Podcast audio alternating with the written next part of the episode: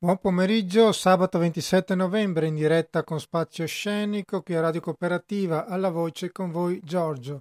Tre ospiti in questa puntata di Spazio Scenico, vi parleremo a breve dei finanziamenti alla cultura che vede la Regione Veneto penultima in Italia e vedremo di saperne di più su questo argomento insieme alla consigliera regionale Elena Ostanel che sarà con noi in diretta telefonica. Avremo poi sempre in diretta telefonica l'attrice trentina Marta Marchi che stasera alle 18 sarà a Marghera con lo spettacolo La ballata di Sumaila Sacco scritto da Marco Gnaccolini e con le canzoni del gruppo musicale Storie Storte. All'interno questo spettacolo sarà all'interno di Diritti in Salta qui a Marghera. Poi chiuderemo con un'intervista registrata al Teatro Busan di Mogliano Veneto venerdì scorso, diretta dal grande regista Giuseppe Emiliani con Ottavia Piccolo, che è in tournée con uno nuovo spettacolo sempre scritto da Stefano Massini, scrittore con cui collabora da diversi anni. Questi gli ospiti di questa puntata di sabato 27 novembre di Spazio Scenico. Noi faremo ora una pausa musicale e nel frattempo ci collegheremo con la nostra prima ospite di oggi, la consigliera regionale Elena Ostanel. Buon ascolto. E questa era Erika Moon con lo zaino sul treno, tratto dall'album Nature che vi abbiamo presentato lo scorso ottobre insieme ad Erika e che trovate nel podcast nel sito di Radio Cooperativa. E ora la prima ospite di questa puntata con cui parleremo dei fondi regionali destinati alla cultura che hanno subito dei tagli per un settore che a causa della pandemia è stato anche molto colpito, che ha mobilitato molti lavoratori del settore. A spiegarci la situazione abbiamo in diretta telefonica con noi la consigliera regionale portavoce del Movimento Civico Il Veneto che vegliamo, Elena Ostanel. Buon pomeriggio. Buon pomeriggio e grazie per l'invito. Grazie a te per essere con noi oggi. Elena Ostanel, allora un tema che, che ha fatto sicuramente molto discutere, mobilitato il settore artistico di cui questo programma si occupa da diversi anni, è stato appunto il taglio dei finanziamenti, una drastica e sistematica riduzione dei fondi destinati alla cultura. Nel tuo sito www.elenostanel.it riporti eppure le cifre, spieghi appunto che da 32 milioni del 2017 siamo passati a 17 nel 2020, un ulteriore taglio nel 2022. Per le persone comuni, Elena, come il sottoscritto che non conoscono il significato di queste cifre, cosa sta ad indicare? Sì, la situazione in Veneto per la cultura è drammatica. Eh, come dicevi tu prima e come appunto dice anche la campagna che stiamo lanciando assieme a tantissimi operatori culturali, una nuova scena, la regione del Veneto è tra le ultime in Italia per investimenti alla cultura, anzi per essere precisi è la penultima. Quindi una regione come la nostra che ha un comparto culturale attivissimo, ha tantissime eccellenze nei vari campi dello spettacolo dal vivo, ma non solo, eh, non può permettersi di investire così poco. Vi faccio un esempio, appunto, eh, que- nel 2020 la Regione del Veneto ha messo per la cultura 17 milioni. Guardiamo ad esempio la Regione Piemonte, governata dallo stesso colore politico, mette 84 milioni, anzi 85 per essere precisi. Quindi vedete che la differenza è talmente elevata che in Veneto è difficilissimo fare cultura. Infatti gli operatori della cultura si sono mobilitati in queste settimane io ovviamente li ho sostenuti come vicepresidente della Commissione Cultura in Regione, ma anche perché è da più di un anno che seguo questo tema, anche ben prima di essere consigliera regionale, perché la situazione è veramente, eh, diciamo, inconcepibile. E eh, si sono mobilitati e sia, siamo riusciti ad ottenere un minimo risultato che è quello di non accettare i tagli al bilancio che eh, il governo leghista stava proponendo per l- il prossimo anno, cioè stava riducendo ancora di più quei pochissimi soldi che mettiamo per la cultura. Ci siamo mobilitati e siamo riusciti a fare in modo che i tagli oggi non ci siano più. I tagli erano tra il 30 e il 50% per la cultura, quindi un taglio che avrebbe messo in ginocchio praticamente tutto il settore. Siamo riusciti, per fortuna, a fare in modo che questo non accada, però ancora i fondi non sono sufficienti. Rimaniamo la penultima regione in Italia per investimenti in cultura. Ma secondo te, Elena, è solo una mancanza di fondi oppure c'è una mal distribuzione delle, delle risorse che probabilmente saranno anche poche? Guarda, è una scelta politica quella di non finanziare la cultura. Faccio un esempio, per uh, prossimo, i prossimi anni abbiamo a bilancio 85 milioni di euro per finanziare ad esempio le Olimpiadi Milano-Cortina. E sappiamo che lì dentro c'è anche la famosa pista da Bob, credo ne abbiate sentito parlare a Cortina, che eh, cittadini, comitati, associazioni, ma anche il CAI per capirci, sta dicendo che quella pista non è sostenibile perché dopo non pensa minimamente al dopo Olimpiadi e ci sono altre piste che potrebbero essere accessibili ehm, diciamo per i giochi olimpici. Quindi noi stiamo spendendo e investendo dei soldi in altri comparti, non nella cultura. È una scelta politica che tra l'altro negli ultimi anni è stata molto chiara. Il Veneto nel 2017 metteva 32 milioni di euro sulla cultura, nel 2020 ne metteva solo 17, quindi ci sono stati ogni anno che è passato un taglio netto agli investimenti per la cultura, il che significa che c'è una scelta politica di non investire in questo comparto. Tra l'altro non capisco nemmeno la razio di questa scelta perché è un comparto talmente florido nella nostra regione e che produce talmente tanto lavoro e investimento, basta vedere diciamo, le città d'arte che noi abbiamo in questo territorio, nel territorio veneto, che è davvero una scelta miope. Quindi io credo che nei prossimi anni eh, si debba cambiare diciamo, verso in maniera veramente convinta. Anche perché si rischia di perdere dei lavoratori che magari si trasferirebbero in altre regioni, probabilmente.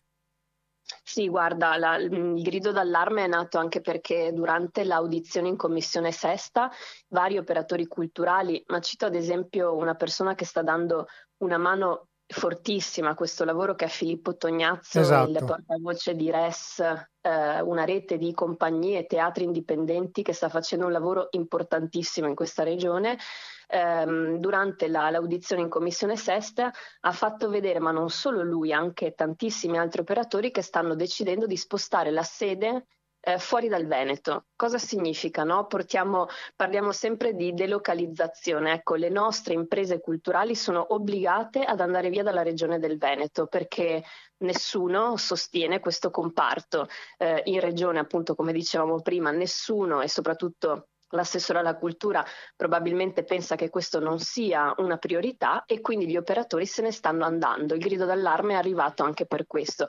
Stiamo perdendo tantissimi posti di lavoro. Io conosco già ahimè, tantissime persone che prima lavoravano nel settore culturale e che oggi hanno dovuto cambiare lavoro perché i sostegni sono stati insufficienti e la ripartenza con 17 milioni non si fa. Come ci hai ricordato tu, hai attivato diverse organizzazioni come RES appunto di Filippo Tognazzo, ci sono iniziative che coinvolgono anche artisti, ho letto come Andrea Pennacchi, Andrea Segre e c'è una raccolta firme su www.novascena.it.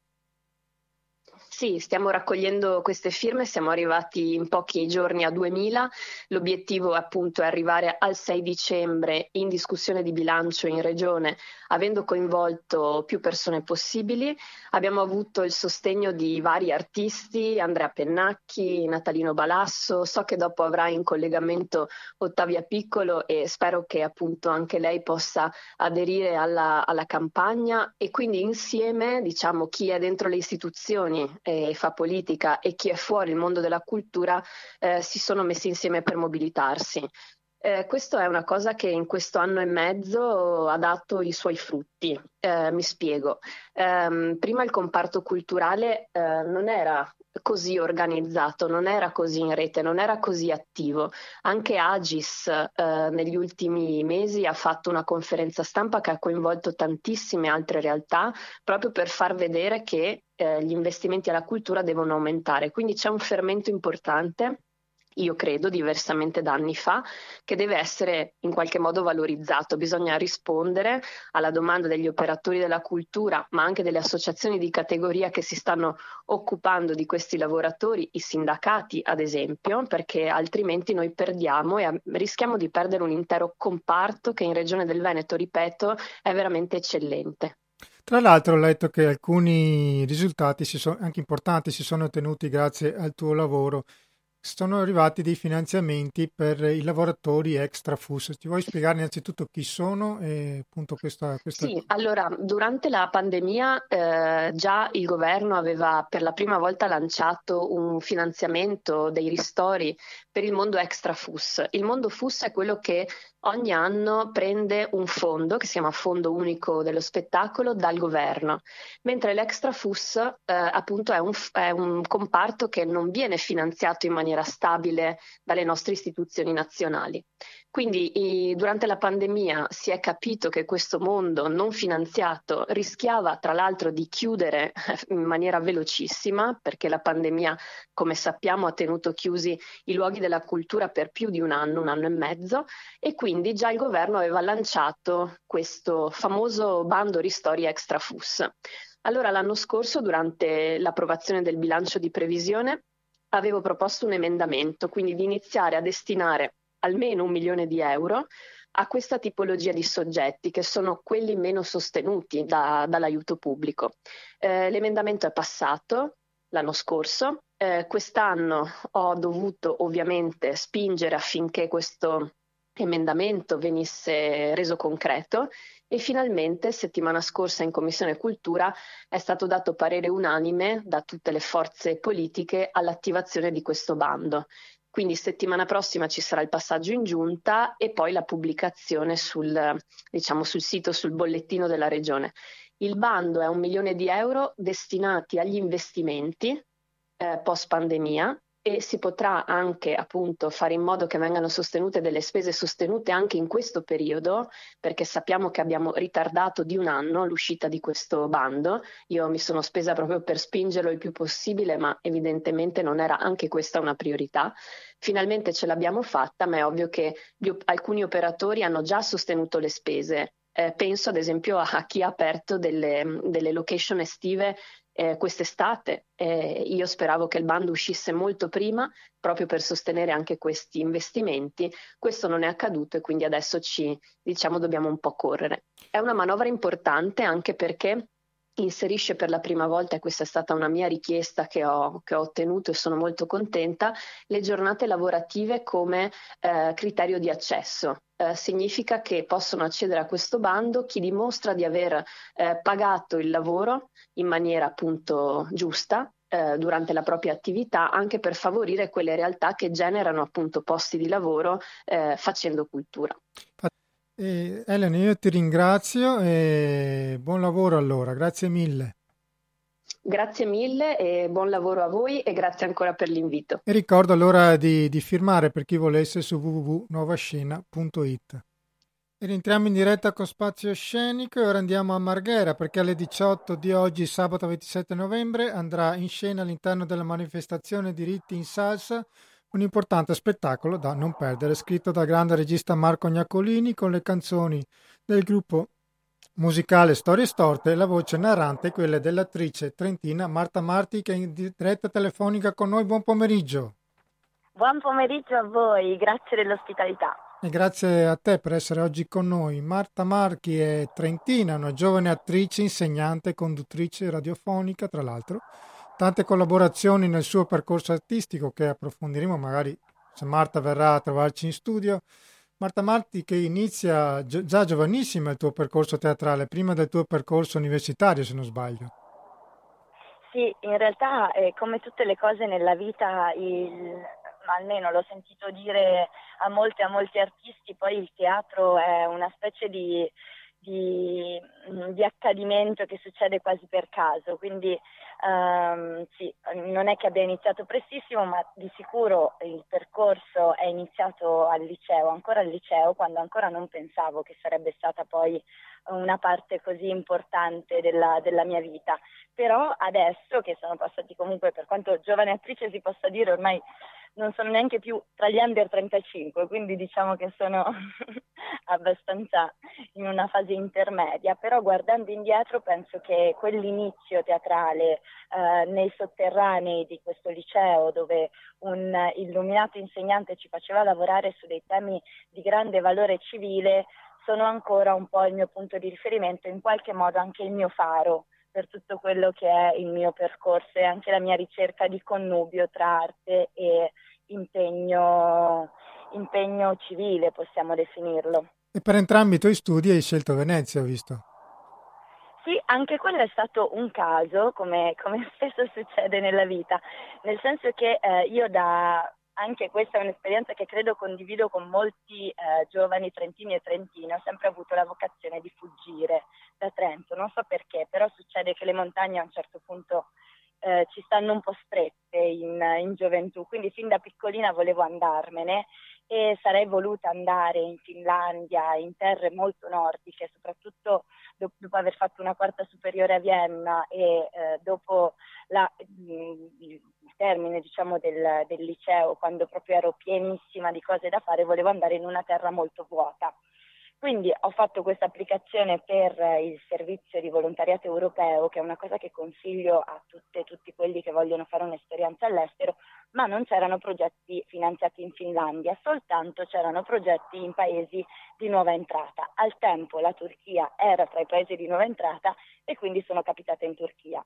Tornata dalla Turchia dopo un anno eh, ho pensato, per, sperando di avere un'illuminazione su cosa fare all'università, ho pensato di continuare un po' lo studio di queste lingue, del turco e dell'arabo nello specifico, e eh, inizialmente volevo andare a Napoli, poi mi sono presa tardi con tutte le iscrizioni la modulistica e sono capitata a Venezia, quindi quasi, quasi, per caso, ma con grandissima poi gioia ci sono rimasta sette anni perché ho fatto appunto una laurea triennale e poi l'accademia, che adesso è un'accademia unica con Padova e Venezia, al tempo era l'Accademia Teatrale Veneta che ha ancora sede in Giudecca, quindi in un'isola sull'isola.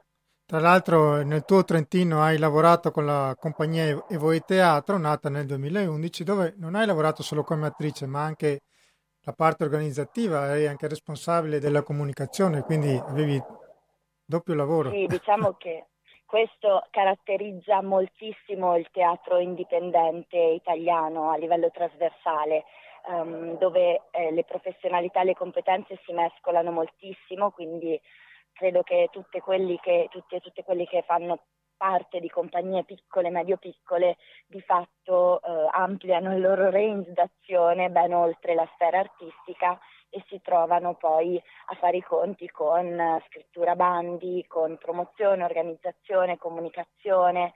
Questo chiaramente come tutte le cose ha i pro e i contro, da un lato crea quel famoso multitasking di cui tanto sentiamo parlare, dall'altro lato in alcuni casi può eh, togliere un po' tempo e energia alla vocazione artistica, che poi è quella che di fatto uh, tutti quelli che scelgono questo mestiere dovrebbero privilegiare e che spesso non, non possono privilegiare. Ecco.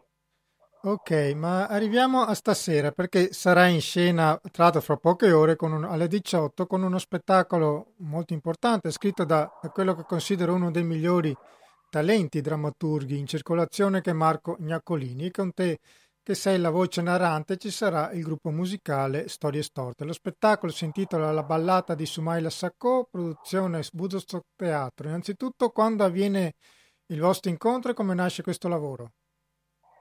Eh, anche questo è un incontro molto particolare, ogni volta lo, lo, lo raccontiamo anche con Marco e con Corinna e Giorgia ehm, come veramente un incontro sì, quelle, quelle, casualità che hanno sempre poi di fatto un, un motivo, quindi io credo molto nel, nel valore e nel potere del caso. Eh, successe che ancora quando um, mi occupavo appunto di promuovere iniziative in collaborazione con la compagnia Voa Teatro, avrei voluto fare un focus sulle nuove drammaturgie, soprattutto sugli autori che più ehm, caratterizzano anche il, territorio italiano e perciò mi ero imbattuta nei, nelle opere, nei testi di Marco e gli avevo chiesto mh, appunto che, su che testi stesse lavorando. Successe poco dopo che eh, venne organizzata una maratona di lettura sui diritti dalla Biblioteca di Trento eh, in cui mi sembrava molto bello portare la ballata di Sumaila Sacco che era ancora eh, in fase di, di, di, formazione. Il testo, come poi magari, eh, o come magari alcuni che hanno già, mh, mm, che appunto lo hanno già ascoltato sanno, è un testo in grande evoluzione perché Marco lo ha scritto e lo sta continuando a scrivere, continuando a prendere spunto da... Um, gli atti processuali e da come la vicenda storica, eh, più che storica, la vicenda proprio legale anche ehm, rispetto a, questo, a, questa vicenda, a questa grave vicenda, si sta sviluppando. Quindi al tempo c'era ancora una prima stesura del testo che eh, Marco appunto accettò di farmi leggere, nonostante quasi non ci conoscessimo di fatto, eh, all'interno di questa maratona. Da lì, quando ci fu occasione, sempre ospitati quindi da, nello stesso spazio di Marghera dove saremo poi oggi, per questo l'ho chiamato un po' un ritorno alle origini, quando si presentò l'occasione di uh, leggere questo testo, Marco mi chiamò e così, nasse, mh, mm, così nacque questo, questo, percorso che poi ci ha visto di volta in volta spostarci in varie tappe, in vari luoghi nei contesti più diversi peraltro. Ricordiamo per chi lo vedrà questa sera innanzitutto lo spettacolo è menzione speciale a Il mondo ben fatto, premio di nuova drammaturgia 2018 di Torino e racconta la storia di, di questo giovane ragazzo del Mali che lavorava appunto come sindacalista per difendere i diritti dei lavoratori, dei braccianti nella raccolta dei pomodori ed è stato ucciso con un, con un colpo di fucile, se non mi sbaglio. Sì, oltretutto questa è una storia appunto eh, che tocca tantissimi temi. Stiamo parlando di un lavoratore agricolo, di un bracciante che raccoglieva appunto pomodori nelle condizioni in cui tanti eh, tante eh, lavoratori e lavoratrici si trovano a, a, a, lavorare in Italia e appunto faceva parte dell'USB, dell'Unione Sindacale di Base, eh, che tuttora è molto forte, molto attiva e sta portando avanti eh, tramite l'azione di Abubakar Sumahoro che eh, esatto. è citato nel testo, sta portando avanti tuttora eh, questa lotta a difesa degli invisibili. Ehm, quindi diciamo che i, i, i, temi trattati poi legati appunto allo sfruttamento, al lavoro, ma anche alla proprietà, alla, alla mafia, cioè si intrecciano moltissime tematiche in questa storia che ogni volta che presentiamo davanti a un pubblico sentiamo ha un, un potenziale universale proprio nel farci riflettere che cos'è lavorare, che cos'è il diritto ad un lavoro dignitoso per tutte e tutti.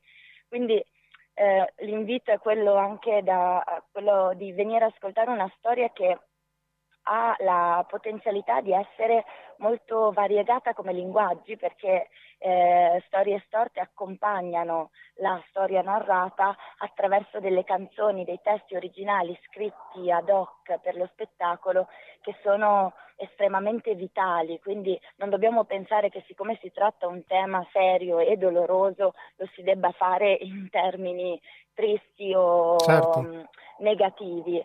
Uh, mh, è un messaggio di speranza e di anche una carica di energia che possa portarci veramente tutte e tutti a riflettere anche nel nostro quotidiano su quelle che sono poi eh, le discriminazioni, su quelle che sono le, mh, mm, le, carenze di diritti che possiamo migliorare anche proprio nel nostro piccolo. Quindi esatto, eh, come eh, secondo... essere proprio una storia esemplare. Secondo te, appunto, visto che hai, appena fatto una riflessione importante, oltre alle istituzioni che dovrebbero intervenire dove avvengono questi sistemi di sfruttamento dei lavoratori, come secondo te la persona comune, ad esempio che verrà a vedere questo spettacolo, oltre a riflettere su quello che succede, come secondo te potrebbe agire nel proprio piccolo? Il fatto ad esempio che certi prezzi esageratamente bassi di certi prodotti sta ad indicare appunto come l'anello della catena, chiamiamola filiera di produzione, sia la persona ultima a ricevere meno in termini economici. Come secondo te nel proprio piccolo noi potremmo agire? Beh, io credo molto nel, nel potere e anche nella responsabilità del consumatore. Quindi in linea generale l'informarsi produ- sui prodotti che andiamo a acquistare, sui progetti che andiamo a sostenere è, è sicuramente un valore aggiunto e ci rende tutte e tutti veramente parte di, uh, um, di, um, di, un meccanismo che può diventare più virtuoso. È chiaro che la strada è da fare tantissima, però ogni volta che ci, ci, ci troviamo di fronte a un diritto negato, dobbiamo in qualche modo far scattare un campanello d'allarme e provare a vedere come si può aiutare, sostenere quantomeno parlare dell'accaduto. Eh, io faccio questo esempio eh, riportando anche un po' mh, la questione sul settore dello spettacolo. Spesso quando ci troviamo a portare questo lavoro in vari contesti siamo stati ospitati da delle realtà molto virtuose che lavorano in termini proprio di, di diritti, sempre con l'affiancamento di Libera o di altre associazioni. A, a Rovereto in Trentino ci ha ospitato un gruppo che si occupa proprio di eh, comunità e di eh, educazione e crescita di comunità che possono avere un ruolo nella trasformazione della società. Io sempre eh, sento anche che anche il settore spettacolo avrebbe bisogno di questa attenzione, perché quando ci si occupa di arte e di cultura si ha a che fare in termini diversi, però si ha a che fare tantissimo con precariato, con uh, mancanza di possibilità di contrattazione, con assenza di contratti, con lavoro nero, con lavoro grigio, con tutta una serie di condizioni che rendono un lavoro già molto poco valutato e riconosciuto, ancora più difficile da praticare. Quindi um, l'invito è che tutte e tutti apriamo un po' gli occhi anche nel capire eh, dove la nostra società ha, ha delle zone di invisibilità. Eh, che non vuol dire poi doverlo denunciare per forza, perché poi ci sono, per fortuna eh, un appello è che ci sono i sindacati, esistono delle realtà che possono accompagnare poi lavoratrici e lavoratori, quindi non pretendiamo di fare tutti eh, questo eh, lavoro, visto che esistono delle realtà preposte, però possiamo informare, possiamo informarci, possiamo parlarne, possiamo sensibilizzare e già questo credo che faccia molto. Tra l'altro sarebbe bello che anche i teatri pubblici, quelli più noti, finanziati appunto pubblicamente, investissero magari su certi tipi di spettacoli, non solo sui classici Assolutamente sì, qui il grande tema che ci troviamo ad affrontare all'interno del mondo del teatro è questa incredibile eh, eh, differenza tra realtà molto finanziate e realtà piccolissime che spesso, non sempre, fanno un lavoro gigante. Quindi eh, di sicuro il tema della redistribuzione, della eh, integrazione anche di criteri più tarati sulla realtà delle cose, della semplificazione in termini di burocrazia e di accesso ai finanziamenti, del mettere al centro i progetti e non chi per forza li fa questi progetti. Cioè, eh, dobbiamo scardinare tutta una serie di abitudini che hanno fatto sì che ci sia un teatro di serie A, un teatro di serie B e che questo teatro di serie A spesso abbia dei meccanismi considerato, quantomeno a livello di eh, finanziamenti di serie A, abbia poi delle ingessature, un'incapacità di intercettare, non sempre chiaramente, non sto facendo un discorso molto generale, ma eh, poi bisognerebbe analizzare i singoli casi, però il dato di fatto è che bisogna in qualche modo che questo gap eh, venga quantomeno ridimensionato Ok, alcuni tuoi colleghi mi hanno fatto notare che questa, da quest'estate in particolare c'è, c'è, stata una risposta da parte del pubblico molto generosa in termini anche affettivi nei confronti degli artisti, a sottolineare del fatto che appunto noi ci siamo, voi che siete stati il, il settore più penalizzato. L'hai notato anche tu questa cosa? Eh, di sicuro eh, diciamo che la prima pandemia ha avuto questo effetto, il primo lockdown, sì la prima pandemia magari, no anzi speriamo anche l'ultima, il primo lockdown ha, ha avuto questo effetto di unirci, eh, unire lavoratrici e lavoratori a livello proprio nazionale mh, in maniera molto più trasversale, molto più diffusa. Ne sono nati dei movimenti, penso a Tricettori Uniti che ha unito veramente tantissime lavoratrici e lavoratori dello spettacolo, penso a tutto il movimento delle maestranze dello spettacolo, penso a Amleta che è un'associazione che è nata per esatto. denunciare Uh, le, le, le, le, discriminazioni di genere, ma anche la violenza di genere nel mondo dello spettacolo e che sta facendo delle campagne incredibili. Quindi uh, chiedo a tutte veramente di sostenere e di andare a, a sbirciare eh, il lavoro e, no, e, a tesserarsi anche per sostenere questo movimento. Quindi um, sono nate delle operazioni molto virtuose che ci hanno portato allo scoperto.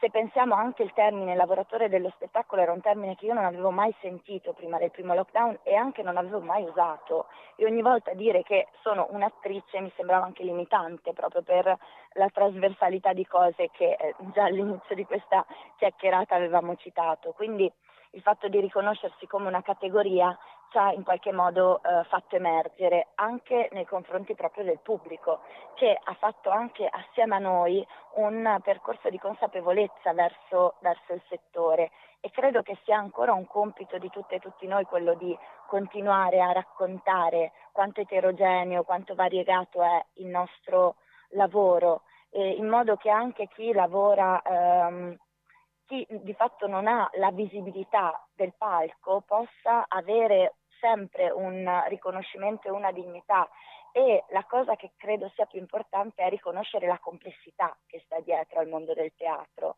che eh, spesso chi vede semplicemente, semplicemente chi vede lo spettacolo pronto non, non, può, non può, concepire. Tu tra l'altro ho letto che la, eh, lavori anche con, con l'infanzia, sei anche insegnante di teatro, giusto? Scusami, non ho sentito. No, ho letto che tu lavori anche con, con i ragazzi, insegni teatro anche per i ragazzi.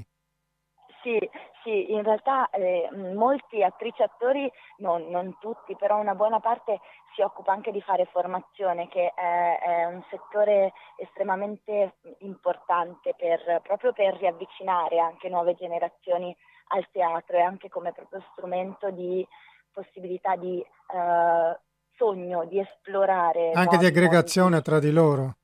Assolutamente sì, aggregazione attraverso anche delle visioni, la possibilità di giocare a immaginare di essere altro, quindi in un momento in cui sognare a lungo termine è veramente faticoso anche per i più grandi, eh, i più piccoli devono avere degli spazi in cui possono sperimentare questo. E ultimamente mi è capitato appunto di collaborare con la compagnia Aria Teatro eh, di Pergine che ha prodotto eh, un Pippi Calzelunghe, esatto. Pippi Calzelunghe che vede in scena oltretutto un trio femminile, quindi tre attrici, eh, la regia è di Chiara Benedetti eh, assieme a Giuseppe Amato con la collaborazione di Klaus Saccardo.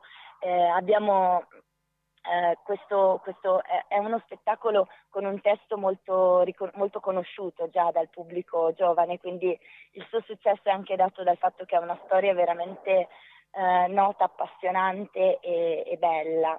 Eh, è uno spettacolo che mh, mm, per me è molto mh, mm, bello da, da, da, rappresentare, da raccontare proprio perché ci mette a noi attrici alla prova eh, attraverso mille travesti, travestimenti e ci fa veramente tenere assolutamente in allenamento perché ne succedono, come potete immaginare, di ogni.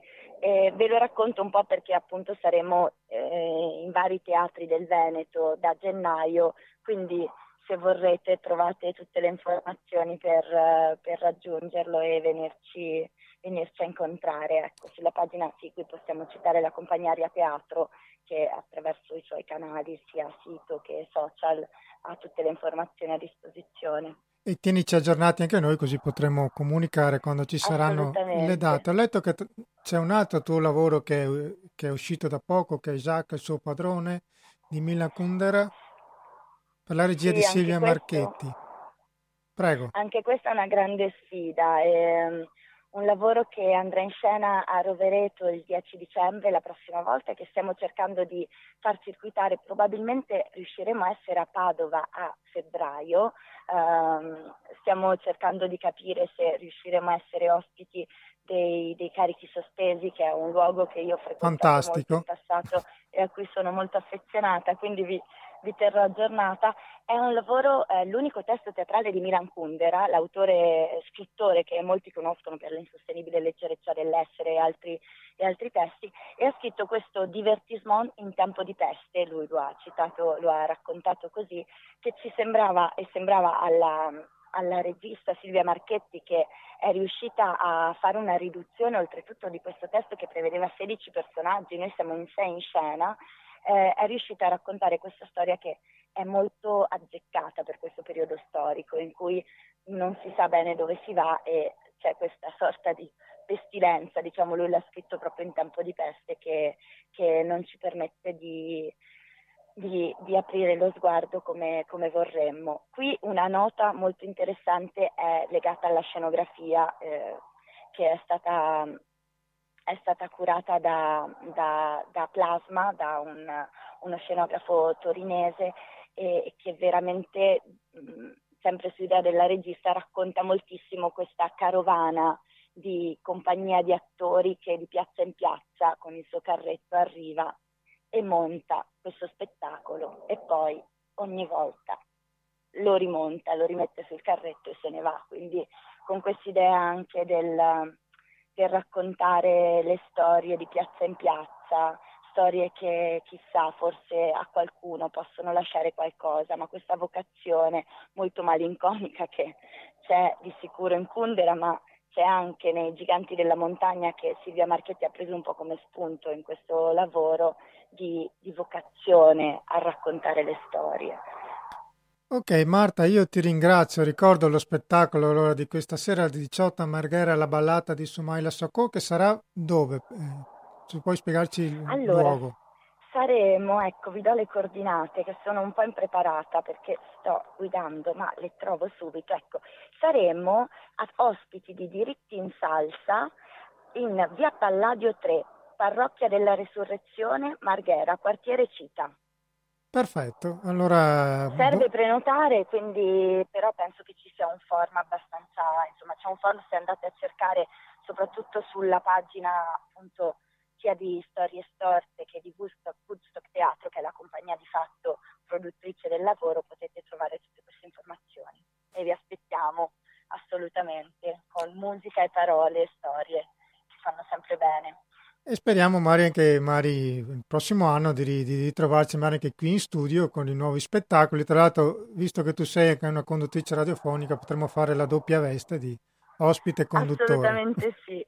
Assolutamente sì, molto volentieri. Sì, io qui cito Samba Radio che questa è una web radio nata come radio degli studenti universitari di Trento e Bolzano, ma che è una radio molto trasversale, quindi credo che sarà felicissima di, di fare un'eventuale partnership, quindi senza ombra di dubbio.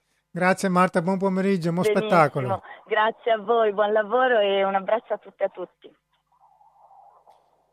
E noi continuiamo spazio scenico e ora ascoltiamo un'intervista realizzata venerdì scorso al Teatro Busan di Mogliano Veneto che vede la direzione artistica di Giuseppe Emiliani che è stato con noi in più occasioni. E appunto lo spettacolo è quello di che appunto è stato portato lì al Busan che è quello di Ottavia Piccolo che ha raccontato da, da un testo scritto da Stefano Massini che si intitola Cosa nostra spiegata ai bambini, titolo che ricorda la figura di Elda Pucci e che racconta il suo anno più rappresentativo iniziato il 19 aprile 1983 quando divenne la prima donna sindaco di Palermo, quando ancora non si parlava di quella cosa orribile a mio avviso che sono le quote rose, uno spettacolo emozionante e l'artista sul palco Ottavia Piccolo è immensa, non c'è certo bisogno che ve lo dica io e racconta appunto di questa donna che svolgeva l'attività di medico pediatra che diventa sindaco, che appunto il nostro Presidente della Repubblica l'ha definita personalità forte, indipendente, attenta alla legalità e contemporaneamente a una efficiente amministrazione. Elda Pucci appunto che è il soggetto di questo spettacolo che dopo neanche un anno del suo lavoro come sindaco è stata messa in minoranza proprio perché si era messa di traverso alle tante illegalità anche di tipo mafioso della sua città. E, appunto Ottavio Piccolo ci ha raccontato questo spettacolo in questa intervista che ci ha rilasciato. Buon ascolto. Ascoltatori di Radio Cooperativa, ci troviamo a Mogliano Veneto, al Cinema Teatro Busano, il direttore artistico Giuseppe Emiliani. Sono insieme a un importante artista per parlare dello spettacolo teatrale che si intitola Cosa Nostra spiegata ai bambini di Stefano Massini. Ottavia Piccolo, grazie di cuore. Grazie a voi. E allora continua innanzitutto la sua collaborazione con Stefano Massini dopo sì. AIFA di Osside d'Espressa, Napolitosca, Donna Rieducabile, Sette minuti. Adesso arriva un'altra storia importante di una, di una grande donna come Elda Pucci. Quanto innanzitutto importante è stato per lei l'incontro con Stefano Massini? Ma diciamo che ormai da più di 15 anni collaboriamo ogni volta che Stefano Mm, scrive un testo, mi pensa e me lo manda e, e, quasi sempre ci troviamo sulla stessa lunghezza d'onda, quindi gli dico sempre di sì. Eh, questa volta ha scovato questa storia di cui sapevo poco e niente, devo dire la verità, eh, di Elda Pucci, una donna che è diventata sindaco di Palermo, la prima donna sindaco di, di una città, di una grande città come Palermo, e, ed è una storia di resistenza, perché questa donna ha tentato per un anno di lavorare, in realtà non l'hanno fatta non l'hanno fatta lavorare come lei voleva e quindi raccontiamo ancora una volta la storia di una donna eh, coraggiosa, anche se per fortuna non hanno avuto bisogno di ucciderla, ma nello stesso tempo l'hanno fatta tacere, quindi un'altra donna non rieducabile, un esatto. po' come Anna Politkovskaya. È stato questo l'aspetto che più l'ha colpita, immagino. Allora. Sì, certo, è stato questo il fatto che raccontiamo la storia di una donna, come dicevo, coraggiosa, eh, che però, fra molte virgolette, non ha fatto notizia.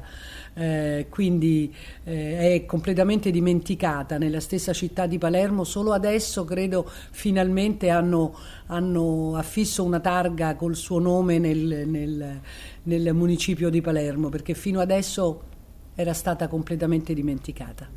Il titolo dello spettacolo è Cosa Nostra come, come i bambini. Spiegata ai bambini. bambini. Che è una sì, frase di, Sì, di è una frase di, di Elda Pucci che appunto diceva se riuscissimo a spiegare alla gente cosa nostra come se la spiegassimo a dei bambini, forse avremmo, non dico risolto, ma insomma saremmo andati avanti con la comprensione di questo fenomeno che è così importante e così grave non soltanto in Sicilia, ma nel nostro paese e non solo nel nostro paese.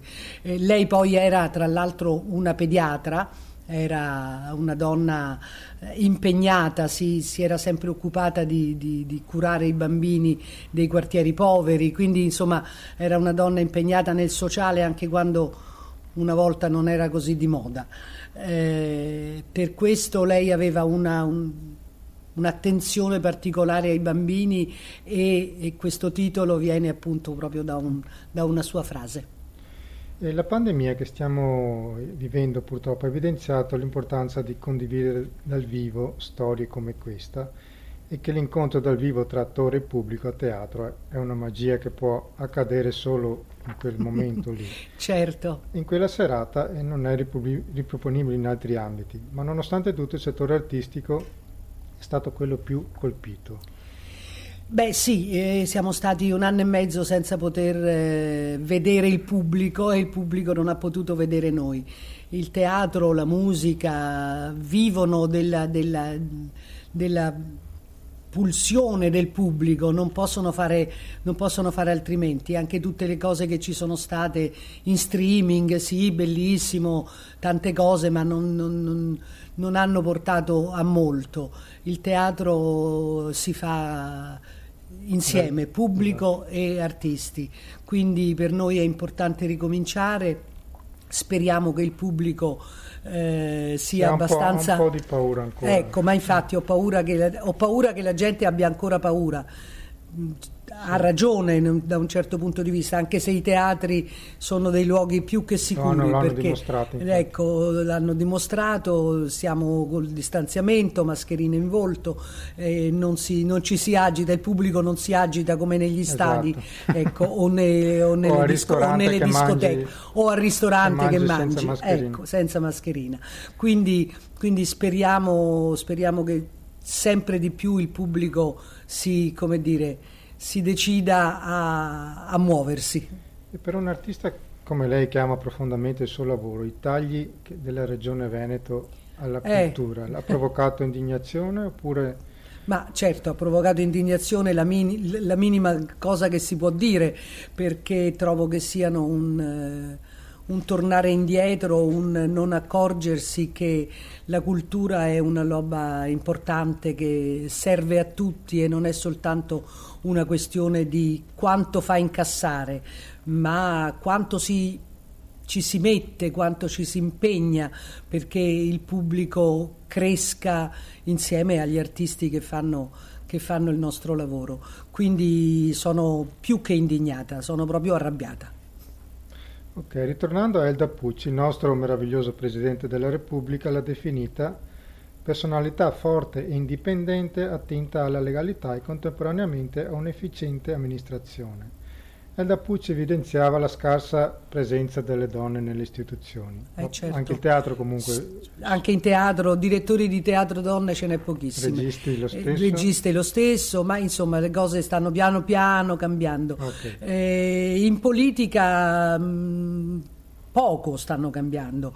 Eh, se pensiamo appunto che Elda Pucci, parliamo del 1983, eh, quindi non cent'anni fa, 40 anni fa eppure era un, una delle prime donne sindaco del nostro paese, insomma è una cosa scandalosa. Eh, lei era una buona amministratrice e non l'hanno fatta lavorare, eh, insisto in questo.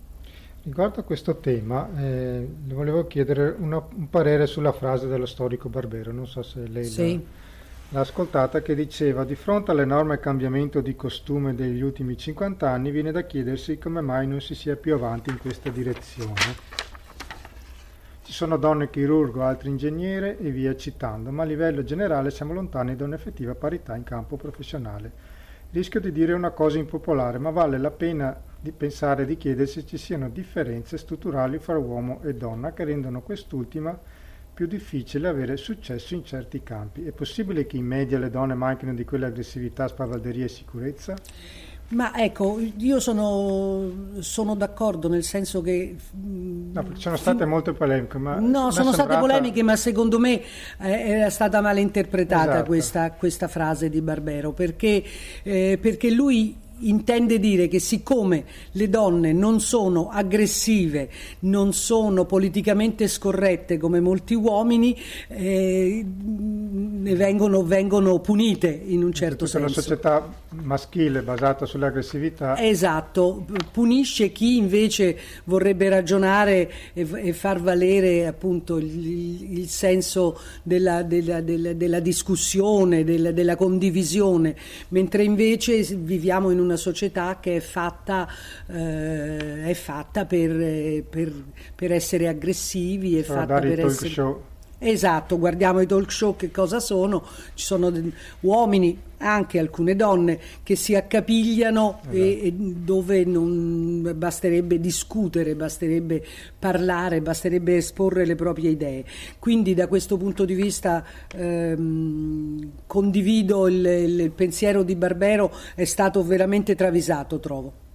E questa serata dei ridimensionamenti non ci sarà praticamente... Eh l'orchestra multietnica sì. di Arezzo. Come avviene, come avviene nel palco la vostra collaborazione quando siete insieme? Dunque, con l'Orchestra Multietnica di Arezzo ho già fatto uno spettacolo bellissimo che era eh, Occident Express e è stata una bellissima collaborazione. Qui è successo un, un po' di, di, di, pasticcio con le date per cui ci siamo trovati ah, okay. che l'orchestra non c'è, quindi stasera diciamo che sarà una specie di, eh, di work in progress, una lettura, una lettura con video, ecco, eh, con, con tutto quello che ci deve essere, con luci ma non ci sarà l'orchestra, però daremo il meglio lo stesso.